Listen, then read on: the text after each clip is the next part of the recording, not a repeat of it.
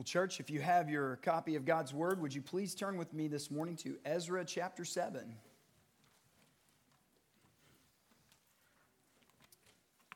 We'll be looking at the remainder of Ezra chapter 7. Before our family left for some time away, we looked at the first 10 verses. We'll start with verse 11 this morning and conclude the chapter.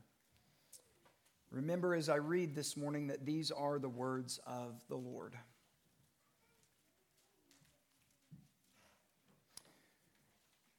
This is a copy of the letter that King Artaxerxes gave to Ezra the priest, the scribe, a man learned in matters of the commandments of the Lord and his statutes for Israel. Artaxerxes, king of kings, to Ezra the priest, the scribe of the law of the God of heaven, peace. And now I make a decree that any one of the people of Israel, or the priests or Levites in my kingdom, who freely offers to go to Jerusalem may go with you. For you are sent by the king and his seven counselors to make inquiries about Judah and Jerusalem according to the law of your God, which is in your hand, and also to carry the silver and gold that the king and his counselors have freely offered to the God of Israel, whose dwelling is in Jerusalem with all the silver and the gold that you shall find in the whole province of Babylonia, and with the freewill offerings of the people and the priests, vowed willingly for the house of their God that is in Jerusalem. With this money, then, you shall with all diligence buy bulls, rams, and lambs, with their grain offerings and their drink offerings, and you shall offer them on the altar of the house of your God that is in Jerusalem. Whatever seems good to you and your brothers to do with the rest of the silver and gold, you may do, according to the will of your God. The vessels that have been given you for the service of the house of your God, you shall deliver before the God of Jerusalem. And whatever else is required for the house of your God, which it fails to you to provide, you may provide it out of the king's treasury. And I, Artaxerxes the king, make a decree to all the treasurers in the province beyond the river. Whatever Ezra the priest, the scribe of the law of God of heaven, requires of you, let it be done with all diligence. Up to a hundred talents of silver, up to a hundred cors of wheat, a hundred baths of wine, a hundred baths of oil, and salt, without prescribing how much. Whatever is decreed by the God of heaven, let it be done in full for the house of God of the God of heaven, lest his wrath be against the realm of the king and his sons. We also notify you that it shall not be lawful to impose tribute, custom, or toll on any one of the priests, the Levites, the singers, the doorkeepers, the temple servants, or other servants of this house of God. And you, Ezra, according to the wisdom of your God that is in your hand, appoint magistrates and judges who may judge all the people in the province beyond the river, all such as is know the laws of your God. And those who do not know them, you shall teach. Whoever will not obey the law of your God and the law of the king, let judgment be strictly executed on him, whether for death or for banishment or for confiscation of his goods or for imprisonment. Blessed be the Lord, the God of our fathers, who put such a thing as this into the heart of the king to beautify the house of the Lord that is in Jerusalem, and who extended to me his steadfast love before the king and his counselors, and before all the king's mighty officers. I took courage, for the hand of the Lord my God was on me, and I gathered leading men from Israel to go up with me. And thus far, the reading of the word of the Lord. Thanks be to God. You may be seated. Let's pray and ask God's blessing this morning. Father, we come to you, people who are needy, people who need to be fed from your word. All of us. And so I pray now that your spirit would work among us to feed us from this word. Let it be your word that speaks to these people's hearts, causing change in them and causing them to be conformed to the image of Christ. It's in His name that we pray. Amen. Well, church, it's good to be back with you again this morning. Our family enjoyed our time away on vacation. We were able to make some special memories with my brother and his family. We were blessed to see some really fascinating historical monuments where we went. And the weather was great, so we were also able to spend plenty of time at the beach. One of the things that stuck out to me about our time away in Florida was the last few minutes that we had together with the Josh Jones family before we left. Right before we loaded up and got in the van for our journey back home, we went to the beach to praise God for all the good things that He had done for us on the trip, all the things that we could think of. While I knew there were many, I could only remember a handful of the more significant things. This probably won't surprise you, but our children um, have much better memories um, than we do. They would say things like, Thank you, God, for boogie boarding. Thank you for drip castles. Thank you for craft time. Thank you for movie night. Thank you for snacks. Thank you for clean undergarments, so on and so forth. Something to be thankful for. If I hadn't transitioned that time to, okay, let's sing a song together and let's pray, the kids probably would have gone on for another hour or two.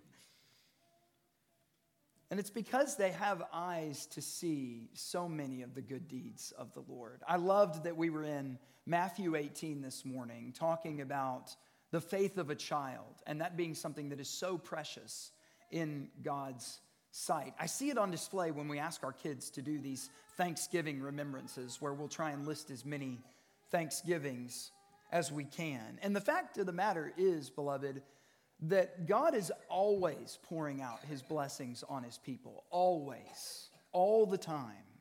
Whether we feel like it or not, or whether we can even believe it or not, God is good all the time, and all the time, God is good. Amen. I'd guess the number of Christians today who walk around actually living like that little quip is true is probably the minority of Christians. It's much easier to catechize your thoughts with those like the psalmist who said, Troubles without number have surrounded me. My iniquities have overtaken me. I'm unable to see. They're more than the hairs of my head, and my courage leaves me. Frankly, there are many at Christ the King right now in seasons of acute and even prolonged difficulty. My prayer this week has been that this morning's text will lead you to the place that Ezra was led to thanksgiving. In order to get there, we're going to have to, with Ezra, recount, looking at the text, all of the glorious deeds of the Lord to his people that we can find. Count as many blessings, naming them one by one. It may seem like an elementary exercise, but it will help you, like the elementary child leaving the beach, learn to see what you can't see unless, as Jesus taught us, you become like a child. Well, look with me now at verse 11 of chapter 7. This is a copy of the letter that King Artaxerxes gave to Ezra the priest, the scribe, a man learned in matters of the commandments of the Lord and his statutes for Israel. You can't see it here in the English text, but verse 11 is written in Hebrew, and the letter that follows is in Aramaic. We've talked about this a little bit through Ezra, how he bounces back and forth between these primary source documents, this one given to establish his work in Jerusalem. This is why I'm leaving. Anyone who wants to go with me, I have the king's decree in my hand. I've got a primary source document here. The word for letter in the ESV in verse 11 is a more formal term than a personal correspondence. It's more like a diplomatic note. The NASB, for those of you who have New American Standard or the Legacy chooses the word decree. And this decree is actually two separate decrees. You may have heard that as we read through the passage. It harkens back to why Ezra referred to Artaxerxes back in chapter 6, verse 14, where he said, They finished their building by decree of the God of Israel and by the decree of Cyrus and Darius and Artaxerxes, king of Persia. This decree helping to finish and establish the work of temple worship, the resuming of religious practice in Jerusalem. So, both of the returns of the exiles at this point, Zerubbabel's return and now Ezra's return, were initiated and accomplished by decrees of foreign kings, and those kings' hearts were moved by God to accomplish whatsoever he willed. Well, count then this first and perhaps easily overlooked blessing of God. What you are about to hear in the coming verses comes from the mouth of a pagan king, a king who calls himself the King of Kings that might sound like normal jargon for kings in the Middle East during those times. Many scholars say that it was. Sounds like a pretty brazen name for yourself, considering that there is one man alone who reserves the title of King of Kings. This is also a king who, whose impetus for this series of decrees is to appease one more God, lowercase g in his mind, so that his wrath wouldn't be against the realm of the king and his sons. We read that a moment ago in verse 23. A king, church, should have a king who, this is a king who should have known better. Consider, Artaxerxes was the son of Xerxes, whose second wife was Queen Esther. Perhaps this is a son or a stepson. We're not sure. We don't have that historical information. But certainly there was some influence from a matriarch at that time. Consider for a minute that God is directing this king's heart, this unbelieving king's heart. As the proverb says, like a stream of water, turning it wherever he wills. Now, I know that some of your troubles today, beloved, are the result of the current governmental administration, both locally and nationally. Mismanagement as a title would be a compliment bordering on flattery, and I mean that. I've got a question for you, though. Is God currently working something in the political realm today that will directly affect you for your good, just like He did in Ezra's day? For your deliverance, for our advantage to build the church and his kingdom here in Anderson County. Is he doing that? In short, I'm asking the question is his arm too short to do a work like this in our days today? Is it? You might say he did stuff like that back in Bible times, but our politicians are way too far gone. Back in 2006, I was hired on as a full time staff member with Hope Resource Center in Knoxville. They hired me to be a full time abstinence education teacher in the public schools. I was privileged during that time to travel at one point to 13 surrounding counties around Knoxville, educating teenagers on essentially God's design for their bodies and to give a charge towards sexual purity. And the public school kids loved it. I had kids asking me all the time after class, How did you get this job? And then in the evenings, they would have me come to the schools and I would have parents come in. And I'd sometimes do a parents' class. And I teach the same material to the parents. The parents would look to me after it was over. They would ask the same question, but with a little different inflection How did you get this job? Well, teaching abstinence was a blessing to me and my family for a little over three years, providing an income for a man who at that time had pretty few marketable skills. And here's why I tell that story the funding for the grant that opened up that job for me was signed into law back in 1996 by then President, you guessed it, Bill Clinton. Needless to say, the arm of the Lord is not gone limp. Barack Obama did strip that funding away as soon as he took office in 2009. But one of my co teachers at the Hope Resource Center ran a lawn care business. He showed me the ropes, and through him, I also found out about basswood, which God used to bring our family here today to plant this church. Why, beloved, are we so convinced that God can't do for us what he did for Ezra a political miracle? Why are we so convinced that he can't lead even corrupt politicians who refuse to repent? Their whole lives, they die as reprobates and they go to hell. But why can God not use them today to bless the church of Jesus Christ? I think we're convinced of that because of our unbelief. We don't believe that God is powerful enough to do again what he's already done. Our unbelief also leads us to ignore the New Testament command that supplications, prayers, intercessions, and thanksgivings be made for all people, first name he mentions, for kings and all who are in high positions. When's the last time you said a prayer for the president? When's the last time you prayed for him? When's the last time you asked God to do something like he did for Ezra through our president and this current administration? It's unbelief that leads us to not pray.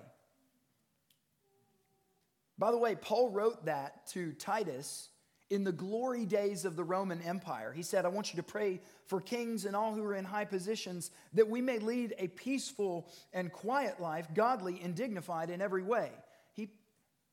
He, said that in the glory days of the Roman Empire? Yeah, pray for those men that you'll live a peaceful and godly life. If you want to know how far gone that government was, you should pick up a free PDF online of Foxe's Book of Martyrs and start reading it to your kids. Actually, I would recommend that. I would recommend you read as much as you're comfortable reading of Foxe's Book of Martyrs to your children. I think it will bless them to see what Christians have gone through and how, even in those days, they had a, an apostle commanding directly to them hey, pray for those kings. We want to live a peaceful and godly life. Pray for them that God will do something through them. That unbelief and that lack of prayer, beloved, almost always leads to enmity and hatred in our hearts. Like Jonah, we know deep down that we serve a God who is able to do something mighty. But we don't want to pray for them because we kind of want them to get what's coming. Beloved, we need to repent. We need to repent of our unbelief and our lack of prayer for our politicians and our enmity towards them. Have you considered that you were at one time foolish, disobedient, led astray, slaves to various passions and pleasures, passing your days in malice and envy, hated by others and hating one another until the goodness and loving kindness of God our Savior appeared in Christ? What's interesting about this passage in Titus that I've just talked about briefly here is it comes right after Paul commands submission to authorities who are themselves foolish, disobedient, and led astray. God brought your deliverance from his unbearable wrath through the lynch mob trial and execution of his own son. And he is a God with a desire to see that story of your deliverance retold in deliverances for his chosen throughout history again and again and again. I've mentioned, beloved, how much I've been benefiting from Eugene Peterson's a long obedience in the same direction. In regards to our growth in grace in Christian discipleship, struggling to see how we can make it through trials in life, even trials that are caused by corrupt politicians, he counsels Christian discipleship is a process of paying more and more attention to God's righteousness and less and less attention to our own. Finding the meaning of our lives not by probing our moods and our motives and our morals, but by believing in God's will and purposes in the world. Making, listen to this, it's making a map of the faithfulness of God, not charting the rise and fall of your own enthusiasms.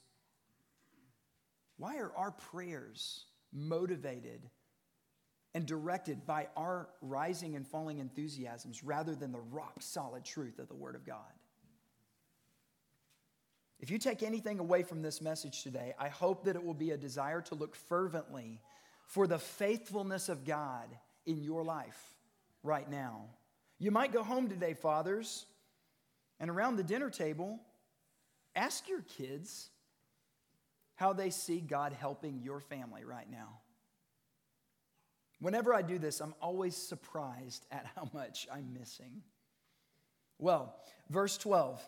It's the formal introduction of the idolatrous king's set of decrees, the first of which is a proclamation of emancipation for any who would volunteer for the journey. We'll see next week, when we get to chapter 8, that not many volunteer to go. The second set of returnees were charged with Ezra to help get things in Jerusalem straightened out. Count then these blessings of God to his people. They were to inquire about the city, measuring its health according to the word of God presumably the Pentateuch that Ezra had in his hand. It was a blessing to be able to go about the city freely, not worrying about what other officials in that area might say to them. What are you doing here? Why are you at the temple? We have a decree. This is a blessing from God. They were to deliver a large quantity of monetary resources from the king and his officials, from the pagan king and his officials, with additional voluntary donations from elsewhere in the empire. In verse 17, they were to use some of this money to buy offerings that were to be made to Yahweh God on behalf of the people and the king and his family. In verse 18, an allowance was made for them to use the rest of the money how they saw fit, according to God's will. In verse 19, additional vessels are sent along to help with the work done, those additionally to those that were brought back with the first set of returnees. And in verse 20, the king permits his own treasury to be used to cover any overhead costs that might come up along the way. One thing we can say about the blessings of God towards Ezra to resume the work in Jerusalem is the people weren't going to be hurting for money. That wasn't going to be difficult. There's nothing wrong by the way, in rejoicing in the Lord for how he blesses us financially or otherwise in order to build his kingdom here in Anderson County. If God is blessing you financially, you should praise him and sing his praise for that. There is nothing wrong with that. Well, but money's all. No, no, no, no. Money is not an evil thing. The way our corrupt heart uses money often is an evil thing, but money is not an evil thing. And money can be used mightily for the glory of God, as it will be in Ezra's day. Count also this next blessing of the Lord. Ezra received exactly what he asked for. And you say, What do you mean, what he asked for? That wasn't in the text that we read this morning. I'll ask the question this way how did the king know that all these things would be needed for the cultus or the religious practice of Israel? Let your eyes glance back up in your Bible to verse 6. Verse 6 of chapter 7. This Ezra went up from Babylonia. He was a scribe skilled in the law of Moses that the Lord, the God of Israel, had given. And the king granted him all that he asked, for the hand of the Lord was upon him. What a thing for God to give him all that he asked for. Do you believe that God will give you everything that you ask for? Every week, before we come to prayer, my daughter Cameron always prays that God would answer every prayer we pray. Why wouldn't he? Additionally, Imagine the tremendous courage that it would have taken to request all of these different things, the value of each of these things. We get a hint of how difficult it may have been if we fast forward to Nehemiah's account of a similar situation. In Nehemiah chapter 2, we read In the month of Nisan, in the 20th year of King Artaxerxes, this is approximately 13 years after Ezra's made his request. When wine was before the king, I took up the wine and gave it to him. Now I had not been sad in his presence. And the king said to me, Why is your face sad, seeing that you are not sick? This is nothing but sadness of the heart. Then I was very much afraid. And I said to the king, Let the king live forever. Why should not my face be sad when the city and place of my father's graves lies in ruins and its gates have been destroyed by fire? Then the king said to me, What are you asking? Neither of these men, Ezra or Nehemiah, had any guarantees that the request that they made would be answered. But they quit like men, to use the old King James, and got the gumption to ask. It would do us Calvinists some good to remember that we do serve a sovereign God who is in absolute control of everything in this universe, and that same God uses means to accomplish his ends. How are you saved? By grace alone, through faith alone, in Jesus Christ alone. And Ephesians 2 reveals that both the grace of God and the faith that you needed to be saved were gifts from God, so that no man can boast. And yet, the Lord Jesus begins his earthly ministry saying, Repent and believe the gospel. That's right, you do it. Jesus didn't say, Wait around until he gets to it. You repent, you put your faith in Christ. If you put your faith in Jesus, it will be God willing and working in you for his good pleasure. But lost people who have grown up in the church, especially Reformed churches, often use God's sovereignty as a kind of shield. It's an excuse not to come to God. They say things like, Well, I know He's the one who asked to save me, so I'm not currently saved because He isn't saving me. I've heard people say things like that.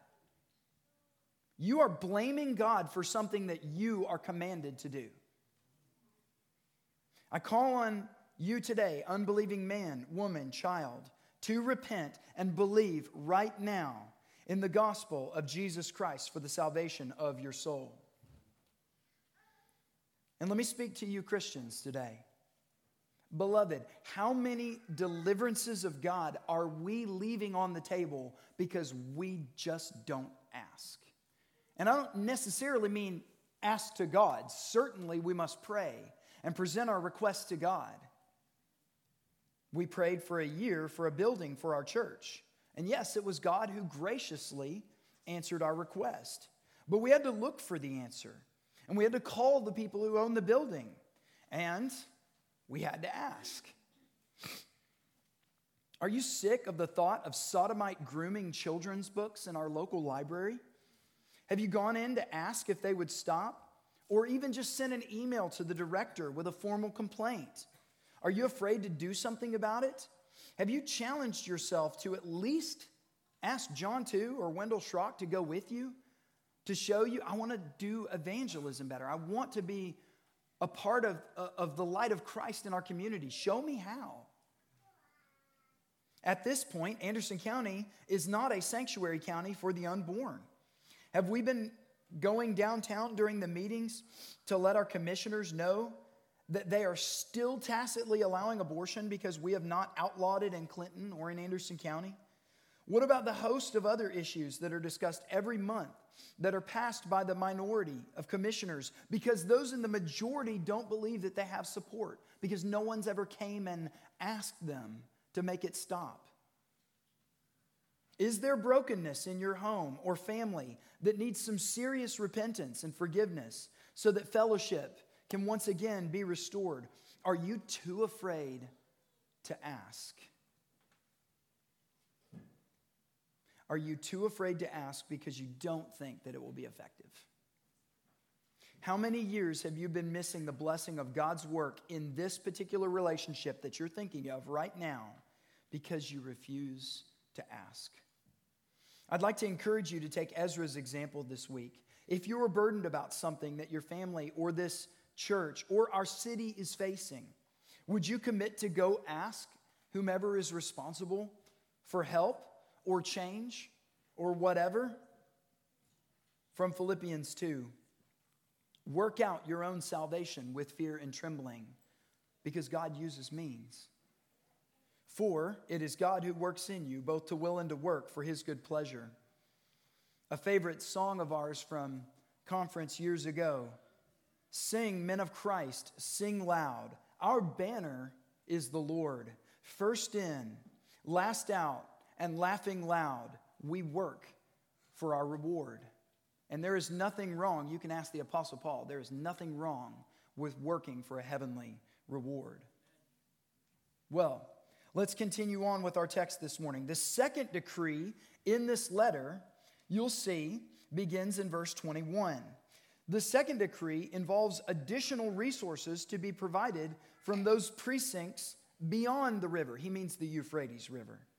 Ezra is to, if you'll allow me, name and claim whatever is needed for re energizing and maintaining the worship of Yahweh, which is insufficient at this time, though we aren't told that at this point in the text. Count now some additional blessings.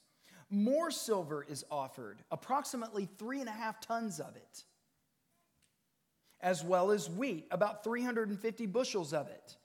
For those of you who are farmers, you probably can visualize a bushel. I can't.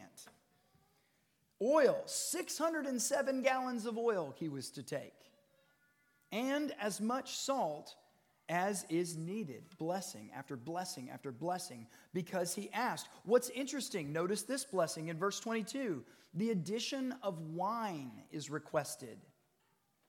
There's only one prescription in the Old Testament, Pentateuch, for wine being used in worship. And it's in Exodus 29 40, where uh, wine is poured out before the altar once it's being purified. But in Hosea 9 4, God told the soon to be exiles at that time that they would not pour out drink offerings of wine to him anymore. And Ezra went to the king and he asked for wine. He received all that he asked for the wine to pour out to God as a sign that the people of God were no longer under his judgment. What a thing! What a thing. What's more important to you, beloved? The security that a list of material blessings can bring? Or a sign of the gracious permission to again boldly approach the throne of God? Are you wanting deliverance from your current life trouble while ignoring that God is supplying you with the means to worship Him for your salvation in Christ right now? If I just had this thing, I could worship God. If I just had this thing, I could really open up. If I just had this thing, I would sing with my children or lead family worship. But this job thing or this health thing, and yet, God is pouring out to you and all around your life, blessing after blessing after blessing after blessing, as a means for you to worship Him. But you can't see it because it's not what you want. King Artaxerxes, in verse 24, blesses everyone who serves in the temple by classifying them essentially as a Persian 501c3 tax exempt employee. They don't have to pay any taxes. That's an, likely an incentive to get people to go with Ezra. Again, like I mentioned next week, not many will go with him. If all of that were not enough, in verses 25 and 26, Ezra is given permission to establish a new league of magistrates, still loyal to the king, that will judge the people according to the law of God. Loyal to the king, but judging according to the law of God. He even requires them to teach those who don't know the law so that they can judge rightly. Imagine having the charge and authority to come into a county police force, to examine the officers there, to teach them God's word so that they can judge rightly, to bring in more that already love God's word to be a part of the force, and even to relieve of duty those that won't submit.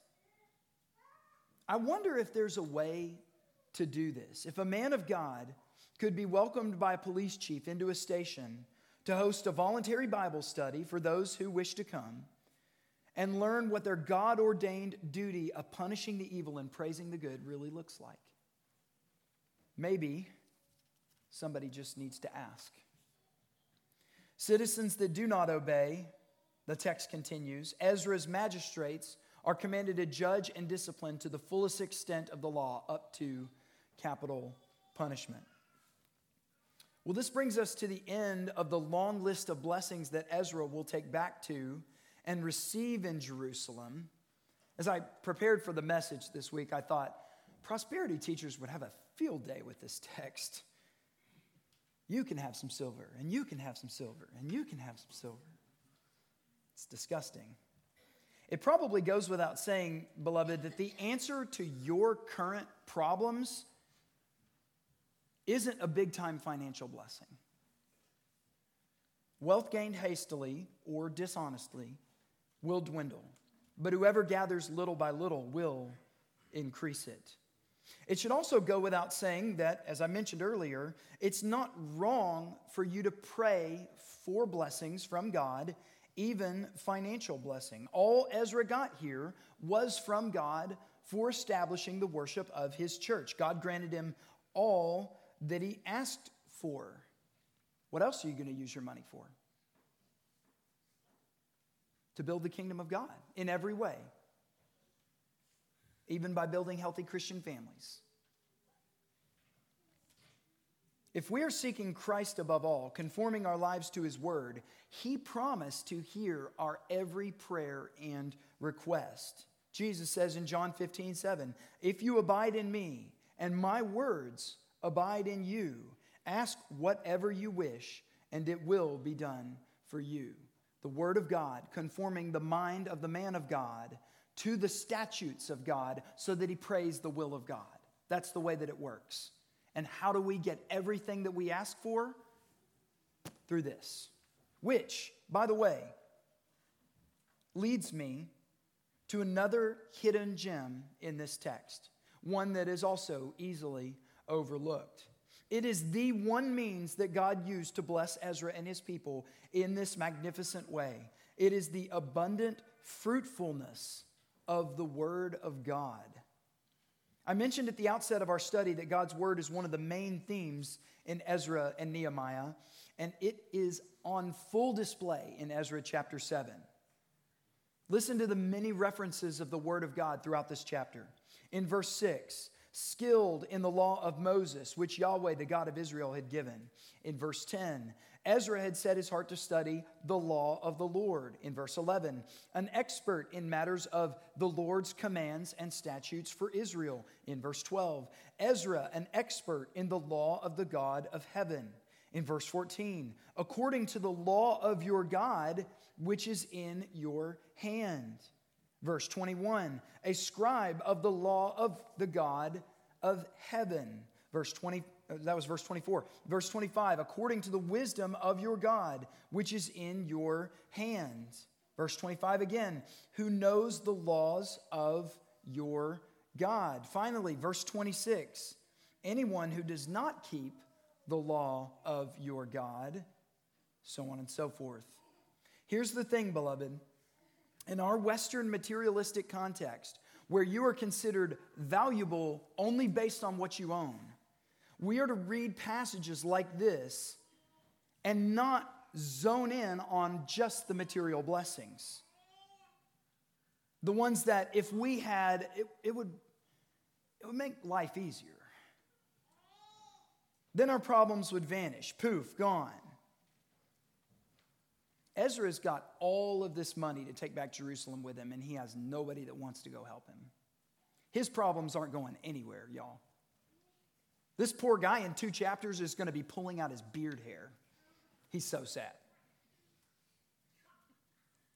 But none of that matters because Ezra is walking around with a copy of the Word of God in his very hands.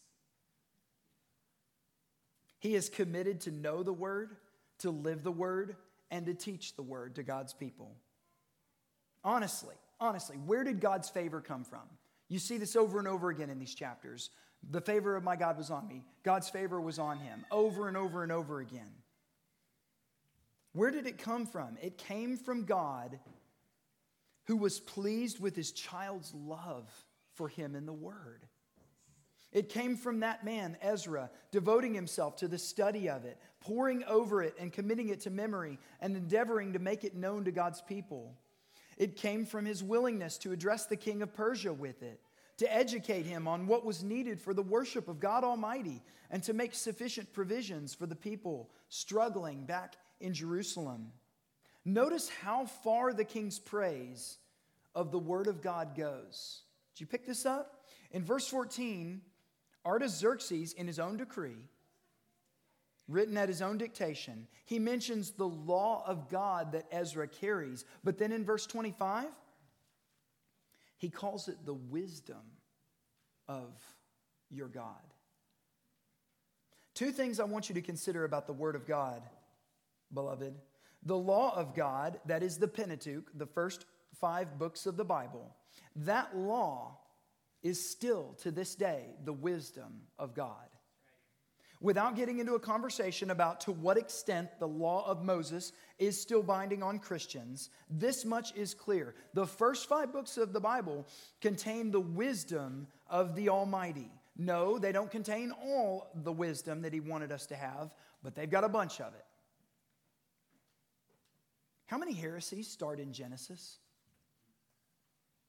How much gospel did Paul preach from Exodus or Leviticus? How many skinny jean wearing evangeli pastors are afraid to preach from it because it's so outdated? Hear what Moses said in Deuteronomy 4, summarizing all of the teaching of the Pentateuch. He said, See, I have taught you statutes and rules as the Lord my God commanded you, or as the Lord my God commanded me that you should do them in the land that you are entering to take possession of it. Keep them and do them, for that will be your wisdom and your understanding in the sight of the peoples, who, when they hear of these statutes, will say, Surely this great nation is a wise and understanding people. You're seeing the fulfillment of that in the way Artaxerxes talks about the word of God that Ezra delivered to him. The second thing that I want you to consider is this How is it that a pagan king can hear from the man of God the wisdom of God in the law of God and send blessings to the people of God while pastors in America today are afraid to preach the whole counsel of God because they might have to talk about gender? or slavery or women's roles. And they aren't convinced that what God had to say back then was wisdom. I'd wager that King Artaxerxes could lead a Bible study on the Pentateuch that could match most modern day pastors. O saints of Christ the King, consider the blessing of the Word of God it is the most fruitful thing in the universe. After all, it did create the universe. Listen to the promise of Isaiah 55, verses 10 and 11.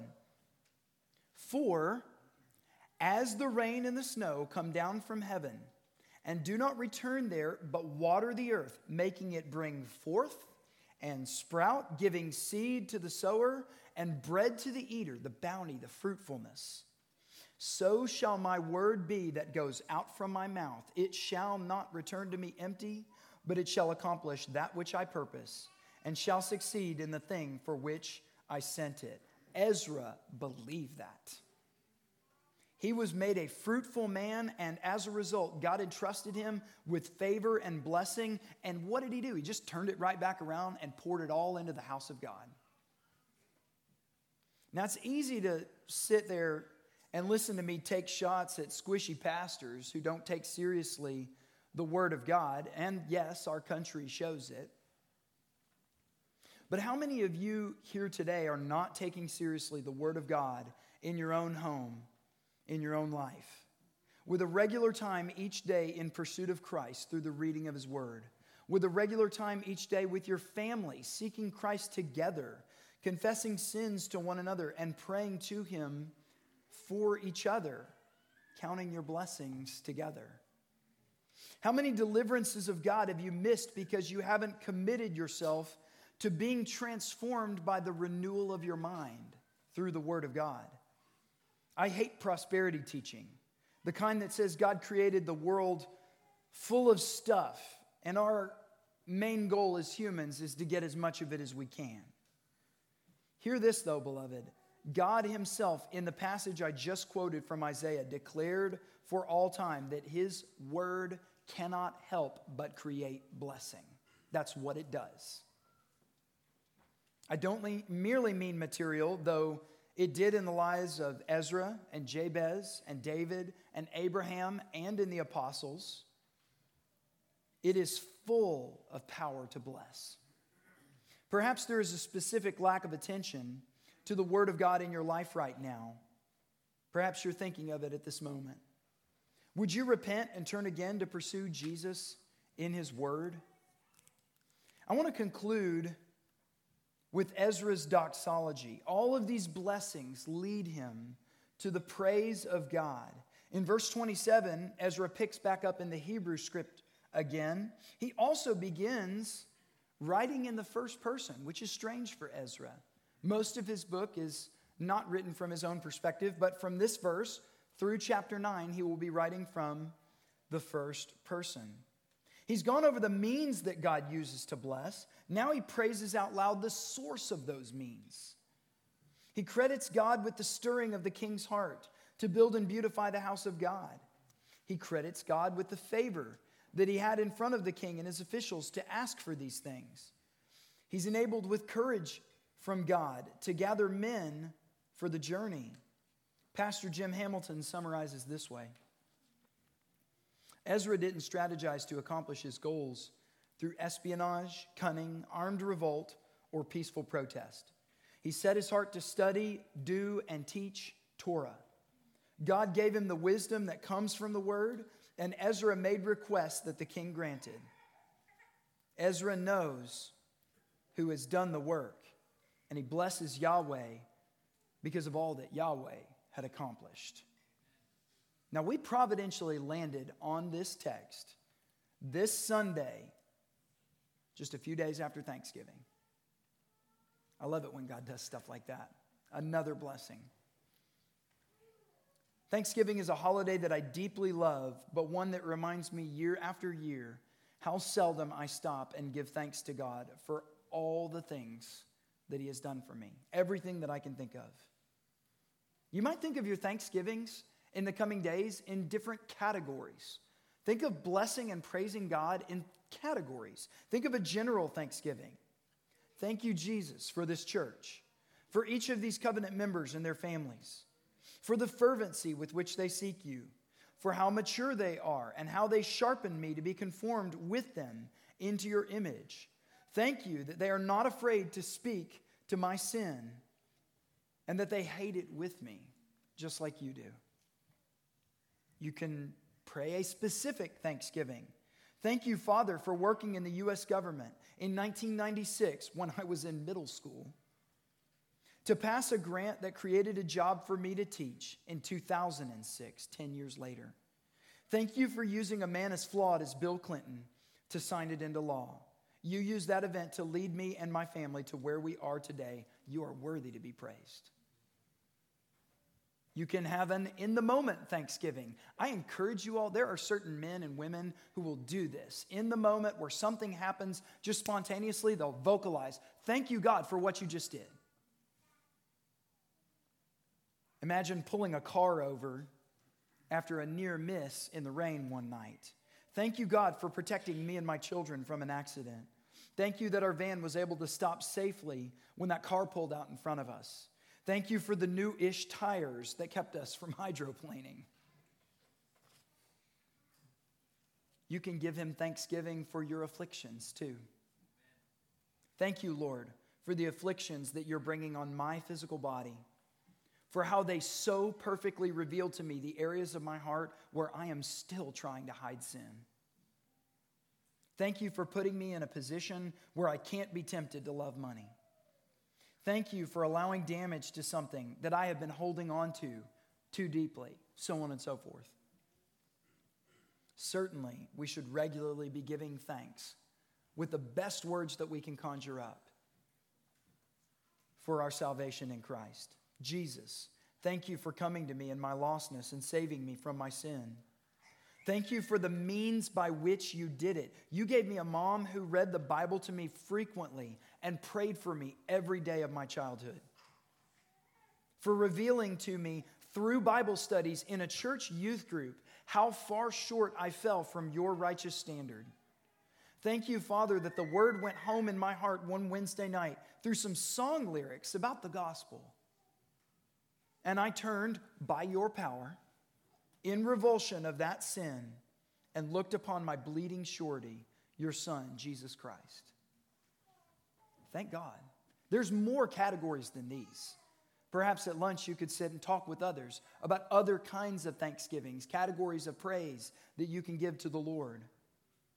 Yes, I know all of this may seem rather basic, rather fundamental for the Christian life, but it is massively important, beloved. Remember, Ezra is helping us to see how we can build Christendom here in Anderson County. And many of us don't have a background in regular rhythms of these most basic things thanking God out loud in front of people, regular rhythms in the Bible, the courage to go ask others the courage to pray bold prayers, believing that because of the study of the Word of God, as best as I can, God is hearing my prayers because He's conforming my mind towards His holy will.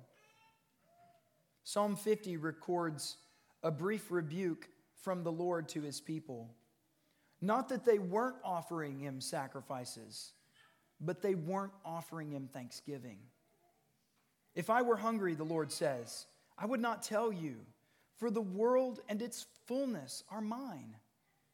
Do I eat the flesh of bulls and drink the blood of goats? Offer to God a sacrifice of thanksgiving and perform your vows to the Most High, and call upon me in the day of trouble, and I will deliver you, and you shall glorify me. It begins with thanksgiving. Beloved, go from here today and verbalize your praise to God. What does he need to be praised for right now in your life, in your afflictions, your victories, generally speaking, specifically, or from your past that you have yet to publicly thank him for? This is going to exercise some serious spiritual muscles in many of us. If you're having trouble seeing what God needs to be thanked for, I recommend you might start by asking a child because they're pretty good at this. Let's pray. Father, we thank you for the grace that is given us in manifold ways in Christ Jesus our Lord. We love you for your word and for the power of prayer and for your care for us in the midst of our afflictions. Thank you for your love. We pray blessings on the rest of this day and our activities and for health for our families and our church. In Jesus' name we ask this. Amen.